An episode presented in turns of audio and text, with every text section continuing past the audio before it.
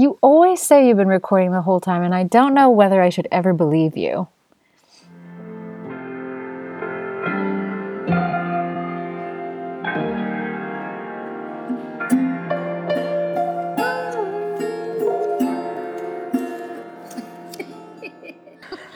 Um, so welcome to the Bowie Book Club. I'm Christiane. And I am Greg. And we have had a book club for well over a decade now. Oh my We- God, so long. We read a lot of books. Sometimes we talked about them. Mostly we just got drunk and gossiped. But at the sad loss of David Bowie in 2016, we decided to get our act together and read through his list of 100 most influential books in no particular order In fact, in a completely nonsensical order. and make wild speculation as we went. So, what do we read this time? We read that train book. Not the one that we read last month, but a different train book. I, I see. Yeah, a, a much uh, happier train book. We read Mystery Train by Greil Marcus. I just love that name, Greil. Yeah, it, it just kind of rolls off the tongue. Yeah, it's a nice name. Uh huh. And I don't Um, think that was the only good thing about the book. No. What uh, what do you have to say about Mr. Marcus? Well, he's written every book about rock music ever. He is like Uh, one of the earliest uh, pop music critics, right? Right. Yeah. I I think his his oeuvre starts in the 70s, and and he's still writing today. And you can go to his website greilmarcus.net, and he'll answer your questions. Oh, really? Yeah. Wow. So we'll have to think of something to ask him. Yeah. Um, but he, he's written tons of books, tons of magazine articles. He had a column in the Village Voice forever, and I, I think it's still running on like BarnesandNobles.com. Um, some of his books include uh, Lipstick Traces, which is an amazing book about, uh, if I remember right, punk in England. Uh, a book called In the Fascist Bathroom, which is a great title. That's great. uh, Invisible Republic, which I think is about uh, Bob Dylan and the band, and the history of rock and roll in ten songs. And this one, Mystery Train, it was uh, a one of his earliest, one of his first. Yeah, Um, nin- it came out in 1975. That was the first edition, but there's been like an edition every six or seven years or so. Yep, and um, and and uh, I got the sixth edition, which I think came out in 2010. I have the fifth edition, which was 2008. Um, I bought mine used because I think that almost every of the one of the music books that we've read for David Bowie's list, I've either gotten from the library or gotten a used copy, and I'll confess why. Tell, Because tell all. I need other people's notes in these books to help me. Were there notes in this? Yeah, there was like underlinings and things, not notes, which I'm sad about because I wanted to see what someone said, like "so true" or something in the in the side margin. But there was, Randy I, Newman really is terrible. Yeah, but I really do appreciate reading um, used or library books with. I know librarians. I'm so sorry that people are not supposed to underline in books, but I think it was "Song and Songs of the City" that I read from the library, and I really was grateful for the underlinings of other people who read it before me. Right. Yeah. I, I actually I, I bought my copy uh probably about three years ago. Um, without remembering it was on the list, it was just on sale at Elliott Bay Book Company here in Seattle. Um, so I got a deal on it. It was only like three, four dollars. Oh wow! Yeah, and But it I'd say doesn't it's have- worth much more than that. It doesn't have underlining in it, does it? Uh, only mine. Okay. Mine I under- got I got from Magus Books in Seattle also, and it has um, not only underlining but uh, sticky note agenda items for a trip to Mazatlan. Ooh, very nice. Drink and sleep. yep, that's all you're gonna do. Um, so anyway, back to the book. Yes.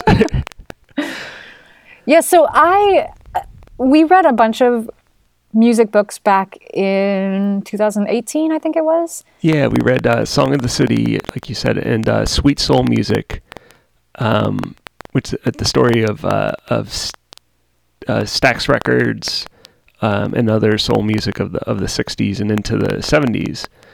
And I am totally drawing a blank on the author's name. Of the of Sweet Soul Music, wasn't Yeah. that Guralnick? Yeah, yeah, Peter Guralnick, who also wrote the great biographies of Elvis.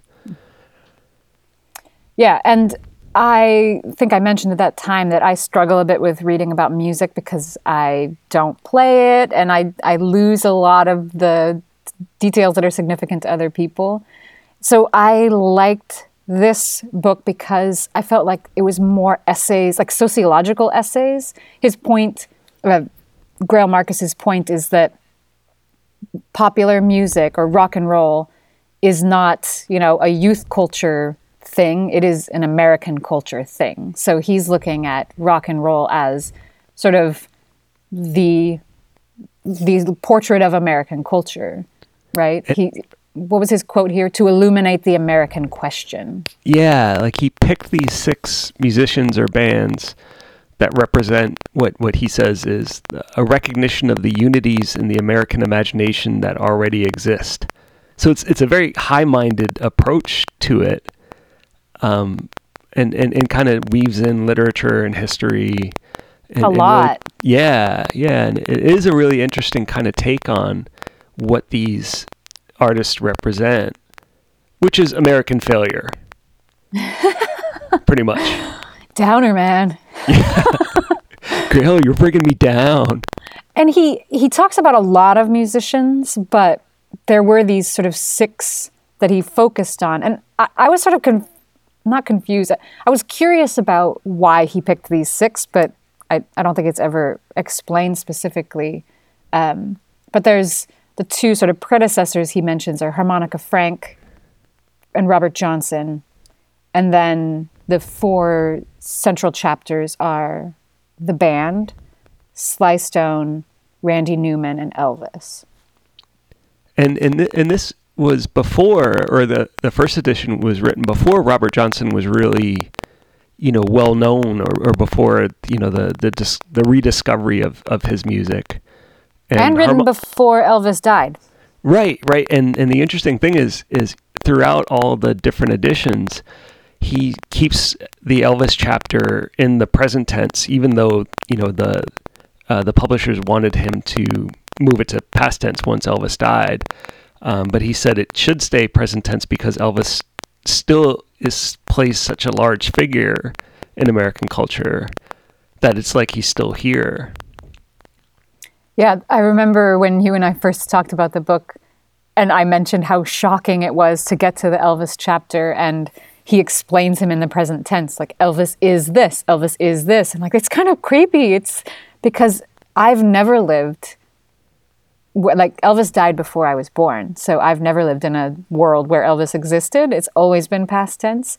So it was fascinating to read something in present tense that even my edition being you know published in 2008 doesn't change that like everything else is is tracking to well not in the text that's a good point marcus does point out that even when he makes a new edition he doesn't change the original text everything that he's doing is changing the back pages which are the sort of the notes and discography those were originally like 25 pages and now they're like larger than the rest of the original text. Right. Yeah. It's actually there's more notes than there are act, actual text now. Mm-hmm.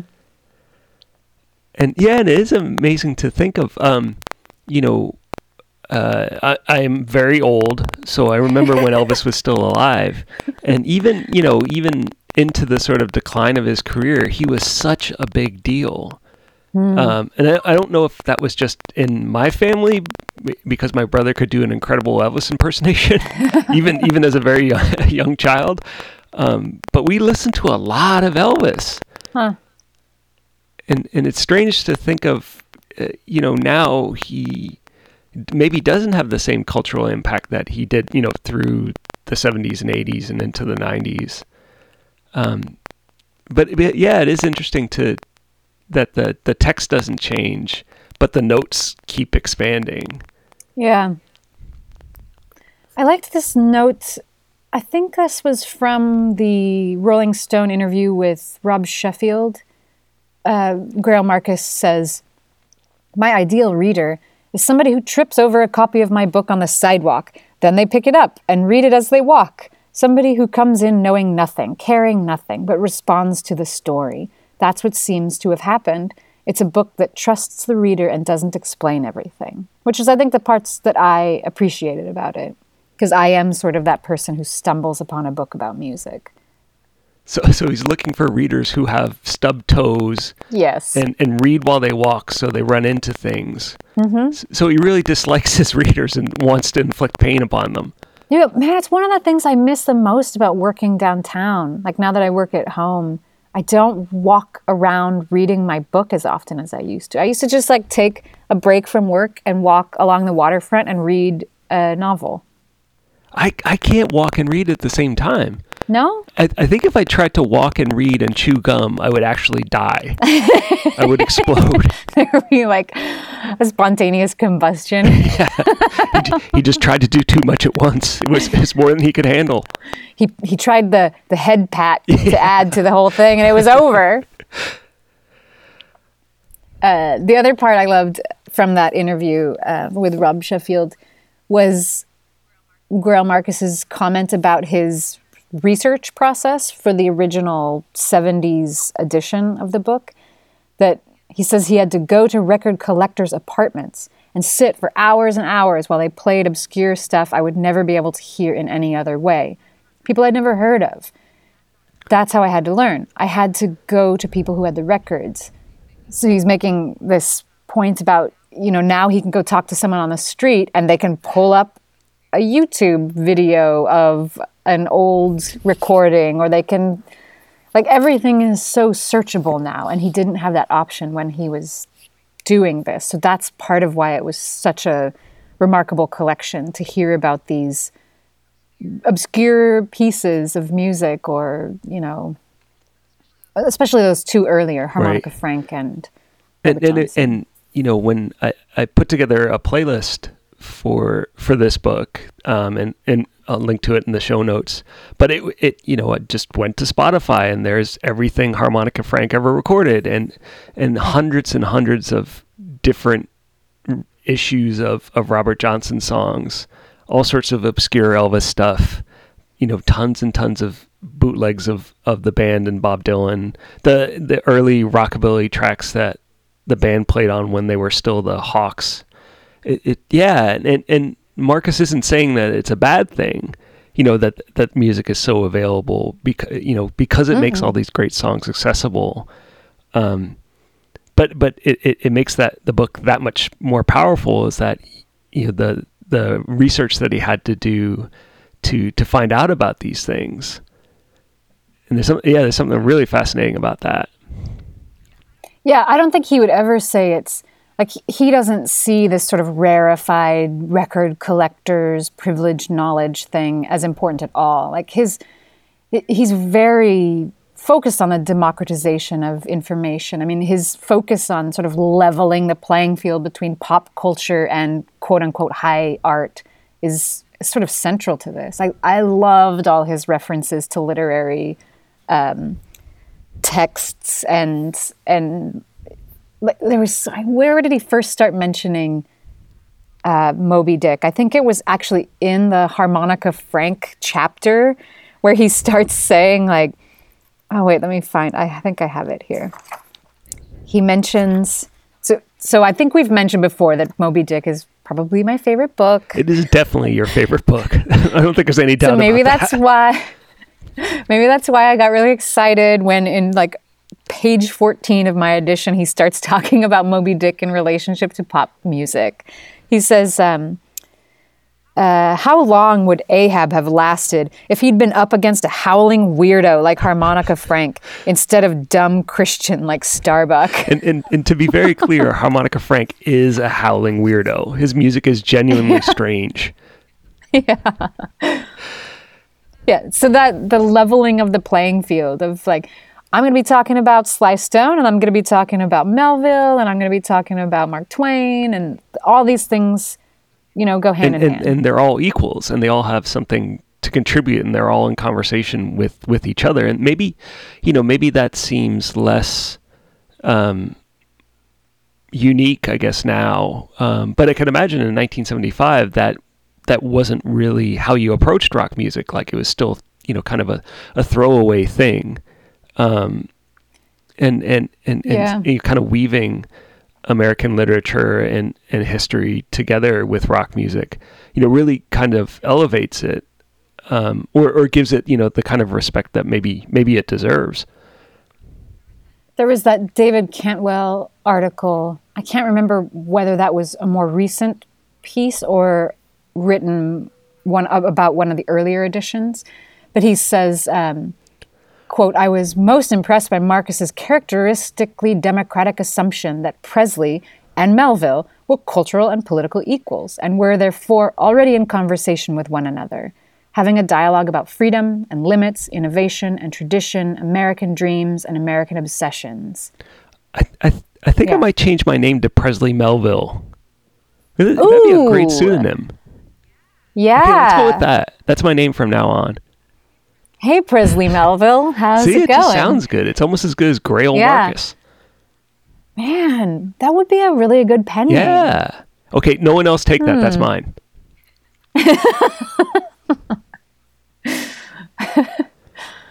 um, There, there was that other point. Speaking of the American condition, so if pop music, you know, he's making this democratic connection, but there was that piece. Oh yeah, about how he thought the book was depressing when he finished it, and he was surprised that people took it as as enthusiastic. Right, really, you know, kind of yay for rock and roll. Rock and roll will never die. Yeah, he thought that he was making a statement about, you know, popular music, rock and roll as the American condition. It is the it's the failure of the American condition in in this weird way that I don't think it comes across.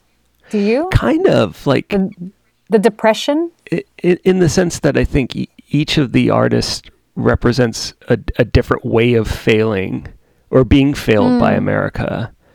Like, you know, the chapter of the band talks about how this sort of gang came together and, and formed a community and then kind of gradually fell apart due to drugs and ego and, and the music, you know, suffered from that. And then in you know in the Sly Stone chapter, he he talks about the weight of being, you know, a black musician and a black star, and how the disillusionment, you know, with that role comes out in the album "There's a Riot Going On," um, and then you know talks a bit about how you know the really tragic, you know, kind of downslide of of Sly Stone's career and, and life, and and in the the Randy Newman chapter, it's talking about like his songs are all about people failing and and not being able to kind of see beyond like their narrow worldview. So each each of these chapters kind of um, they they talk about uh, the different sort of limitations of of, American life, or the di- the different kind of boundaries that are, are put around uh, people expressed, you know, in, in these artists and their music, except for Elvis, who kind of transcends everything. Yeah, I'm, I'm I just found a in the Randy Newman chapter. Uh, he, uh, Greil Marcus writes, "Rock and roll is a combination of good ideas dried up by fads, terrible junk, hideous failings in taste and judgment, gullibility and manipulation." Moments of unbelievable clarity and invention, pleasure, fun, vulgarity, excess, novelty, and utter enervation, all summed up nowhere so well as on Top 40 radio And, and that ultimate rock and roll version of America. Right. Yeah. And it, it's it's amazing to think too that you know in, in 1975 there was a top 40, and now there's mm-hmm. nothing like that. Like one of the you know one of the things I was thinking as as reading this is I have no idea what rock music or pop music is anymore. And and that that truly makes me sound old, but I've got no idea like what what even is radio, you know? Yeah, that's a good point. Uh, I mean, I have already established that I'm not, you know, versed in in the popular media world. um, but I don't even know. Like I listen to KEXP, and yet I think that that's its own version of popular. It's the you know what when I was a kid, it, there was like alternative indie pop and then there was popular rock and roll and they were two different worlds and now there's a whole market of you know the indie world and then there's the popular world but they can all have their own space so the what I mean I'm sure there's still a billboard list or something that tells you what's selling the most right, right? which is has been So- Old Town Road for the last three or four years, four Right. years straight. so that's still kind of the the top 40 it's just by money Right, right. Yeah, maybe you know, you know, maybe that the the kind the capturing of of cultural cultural space, so that, so that could just could just into to a very particular particular type of of indie music that's made that's made with only with gourds ever. Oh yeah, know- you, you know- can totally get into a silo now. In the same way that Marcus is saying, like you have access to everything. Like you can look up anything. You can listen to obscure, you know, Hungarian throat music, and that's all you're going to listen to, and you have access to everything. So you can live your whole life and not know what any new albums are coming out. Right. Yeah, and and maybe that you know American culture has been fractured in, in the same way um, be, because of that availability. I mean, because like if you had Hungarian throat singing, like why would you listen to anything else? Yeah, why? I'm thinking of a particular band, and I don't actually think they're Hungarian. Damn, I'm gonna have to think of what. I've, I mean, I can picture their um, album covers where they had they have these big, beautiful fur hats, and it's like two women and two men, maybe. And I, I actually heard a live recording of them on KEXP. Okay, well we'll have to look that up and put it in the in the show notes. And I want to see a picture of those hats. That sounds amazing. yeah, beautiful hats. Yeah. So, speaking of access to music and knowledge about music, etc., etc., etc., why do you think this is on Bowie's list? Well, one view would have it that it just happened to be on the shelf while yes, he was looking. there is that theory. but but there's pro- probably a better reason than that. I mean, super easy. He was into music, Right, right? Yeah. So if if this was one of the earliest uh, pop culture rock and roll criticism books, he he probably would have read it for that reason. Right. And- That's sort of the easy. And it, it, I- think one reason wasn't because Greil Marcus liked Bowie or Bowie's Oh, no. music. Quite the opposite. why, why don't you give him a bit of his review of Lodger? Yeah, it's funny. Like sometimes we think, I think this book is on the list because they're friends. Like Fran Lebowitz, right? They were friends. They knew each other. I think sh I think Fran Lebowitz is still friends with Iman. So th- those those are easy reasons. Yeah. I don't think that Bowie was friends with uh, Greil Marcus because I was stumbling around through Greil Marcus's page and I could only find one review of a Bowie album, which was Lodger in 1979. And it starts like this David Bowie's albums are non events, though given the aura he insists on, they're half heartedly presented as such. Time and again, ideas are run up the flagpole, but try and find the flagpole. What's Bowie's point of reference? Is it just that he succeeded in replacing Marvin Gaye as rock's Peter O'Toole? Is he a man of mystery or a mystery man mank? And then there's like later on, he became new so regularly that his personality virtually ceased to exist. Dang. Ow. That's a sick burn. Yeah, he's not really a big fan. He does say some positive things about the uh, period of time when Bowie was making Station to Station, Low, and Heroes. He likes that period. He says uh, they're intriguing, honest, modern music, and they're made for a smaller, perhaps smarter audience uh, with an enhanced, complex image. So Okay. he liked those, but that's not what he's talking about here. He's talking about what he doesn't like. Right, right. So even despite that, and that's around the time this book. Well, I guess it's a couple years after the book originally came out. So maybe Bowie read the book originally and then got panned by Marcus, but he still put the book on his list. Yeah, that's pretty big of him. But or maybe that's it that he can he put it on the list to show that's okay. Yeah, You don't have to like me. I'll still okay. read your book. It's fine. yeah, it's okay. But Um, but the one of the interesting things is, is about Mystery Train is is that it does reference a lot of the uh, you know other other books on the list, like you know Sound of the City, So many. uh, Yeah. Great Gatsby. Uh, uh, we we couldn't find Maldoror, luckily, but it, it might be in there somewhere, or, or maybe it'll end up in a, a a new edition when he adds it to the notes. Yeah, I, you know, we talked about this when we read Teenage, that I started that whole crazy uh, yarn string chart thing that says all the books on the list connect to Teenage. But I think Because- Mystery Train's right there. Yeah, so now it's a. It, I, I think that maybe it's going to be this um, constellation of a couple of these nonfiction books are sort of the key stars in this constellation that point him in the direction of a lot of other books.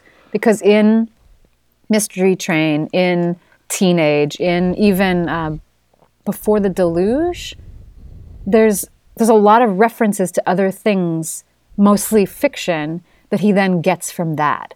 Like, oh yeah, that's that's a fascinating point about how, you know, I don't remember who he connects to Great Gatsby in this book.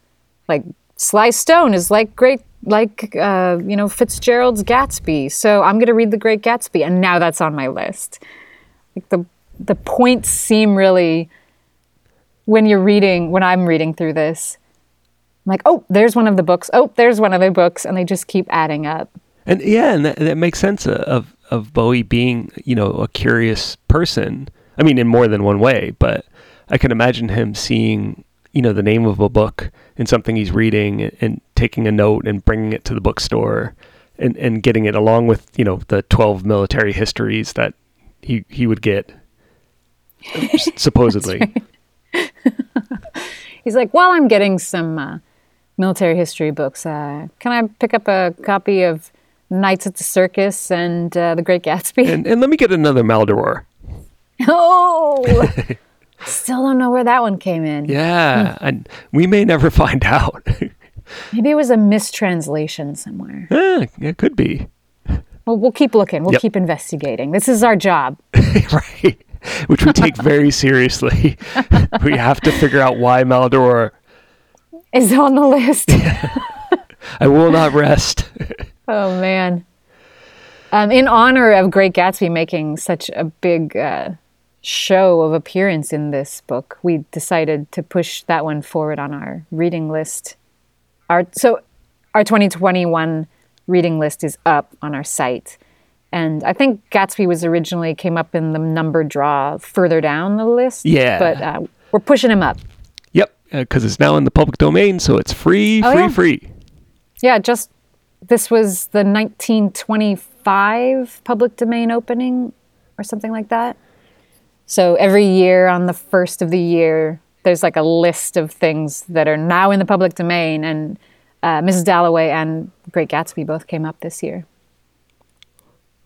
So yeah, I'm excited to read it because it's been since high school, and I probably will actually pay attention to it now that I know I'm not being tested on it. Yeah, I think it's been since high school for me too.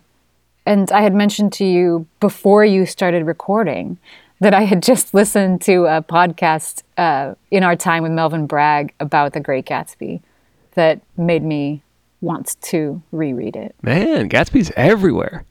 Yeah, public domain will do that, man. yeah, yeah. So, uh, uh, speaking of reading, I guess the whole, or this whole show is speaking of reading. But what else are you reading right now? I just finished, I think I had mentioned last time, maybe, that I had started Ruth Ozeki's Tale for the Time Being. That was a book that I had on my shelf for four years. I, I got a bunch of recommendations from people that I trust as readers. And it just sat on my shelf like it just wasn't the right time. It wasn't the right time. And I was trying to clean out my books, looking for books that I've just had on my shelf and never read. Maybe I should let them go. And I started reading it and loved it. And I just consumed it in, in a very short period of time. So I was really glad that I'd kept it on my shelf. It was very compelling. Excellent. Um, and I think I also I just started reading the. Um, it came out last year. The book uh, "Invisible Life of Addie LaRue," which V. E. Schwab is like a very notable sci-fi fantasy writer, and this is really different take for her, and I've I've been liking it a lot. It's kind of. Um, kind of a time travel supernatural story, uh, but it's really been creepy and fun. Cool. What are you reading? Uh, so I started uh, Bleak House over Christmas break. Um, I don't. Bleak? I don't know why. Um, I just felt like having a huge book to prop up while I napped. How's that working for you? I'm not going to finish it until next Christmas, I think, but I'm, I'm still working on it. Um, and I'm also uh, my other uh, Christmas relief book was the Name of the Rose, which I'm still working on. I I really love that book. Oh, Umberto Eco. Yes. Oh, I love that book. Yeah. Sean Connery's great in that book. Yeah. So is Christian Slater. Actually, I've, I've never seen the movie version. I, I, th- I think. I'll, Oh, really? Yeah, I've, I've been meaning to watch it. Maybe maybe I'll do that this weekend. Um, but the the other book I I, I picked up, um, or I, I got it from the library and then forgot about it, is a book called Girls Against God by Jenny Hval. I think. Oh, which you is, mentioned that to me last week. yeah, it's it's a really interesting, uh, I guess, meditation about art and patriarchy and control, kind of told through the lens of like black metal and witchcraft. It's it's a Whoa. it's a really crazy mix of things. Um, but and, and I'm surprised at how much I'm how much I'm enjoying it. Oh, good. Yeah. Um, I uh, what was the other? Oh, uh, Unclay. That was what I was trying to think of. My partner and I were reading Unclay out loud, which is a crazy story about death taking a vacation in a little English town. Okay, that that sounds like a great premise. Is that like? Yeah. I, I imagine that's eventually going to be a BBC series, a cozy BBC series about death. I don't know. This is one of those books. New Directions released it a couple years ago. It was a book that was popular in its time, which was the turn of last century, and it just fell out of fell out of print. And they're trying to bring it back into print. So maybe it'll be one of those ones that the BBC brings back into interest. Yeah, could be. Well, Um, hey, what song did we pick? Oh yeah, sorry, I, I totally forgot about that. Um, because uh, in honor of Greil Marcus disliking Lodger, we decided to pick a Oh, yeah. song from Lodger. Um, the song "Move On," which uh, uh, I, I'm not sure who the the writer is here, but uh, it says "Move On," It- or maybe it's Greil Marcus himself. Yeah, that's from the review. Okay. So it was the only song that he spoke semi positively of. He, he says it's a hilarious rewrite of Ricky Nelson's Traveling Man, a wonderful parody of high toned escapism. If Bowie's really just a traveling man, as he claims, it's with luggage by Gucci. An utterly stirring account of what it feels like to search beyond the borders of the life one has inherited. He makes these intentionally flat, probably intentionally pompous lines seem noble, heroic. So that's the the only thing that he found positive about Lodger. And he even takes some, some pot shots, even in that. Man, pushing out of the Dame, which you know, our our standby source mentions um, that Bowie had been listening to old tapes and had played all the young dudes backwards, and he's like, "Oh, that's great," and that's how uh, "Move On" was created. Wow. So kind of that idea of the the inverted history of himself and the the mystery train being sort of the history of rock and roll. There you go. There's the connection. There you go. Uh, yeah, let, let's go with that. That that that's that sounds fine. there, there, it's there. All right. So next next up is The Great Gatsby. Um, Great Gatsby. Yep. As soon as we can find our free copies. Which I mean, I think you can just like search now for Great Gatsby, and everyone will throw a PDF at you. Right. like Leonardo DiCaprio will come to your house and deliver a PDF to you. Take it, just take it. Oh, yeah. But there's also like libraries will have a, probably a bunch of copies, and I know a lot of libraries are physically closed, but they have some great resources in electronic uh, books and downloadable audiobooks. So those are some options too. Yeah. But in the meantime, you can, of course, find us at thebowiebookclub.com, on Twitter at BowieBookPod, Facebook at Bowie Book Club Podcast, and Instagram at Bowie Book Club. So uh, there are your electronic options for getting in touch with us and letting us know what you're reading and how you're feeling. Yeah, and check out the page because it has all the 2021 books for the year. And uh, a write up on the very foolish ways that we chose the books. Mm-hmm. I think it's pretty smart. Well, uh, uh, I guess uh, smart is a relative term. Anyways, see you next month. Bye.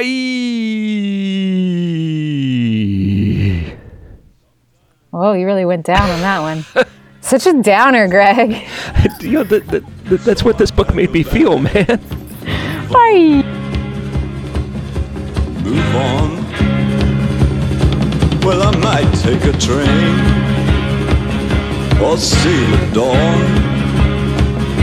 Might take a girl when I move on. When I move on.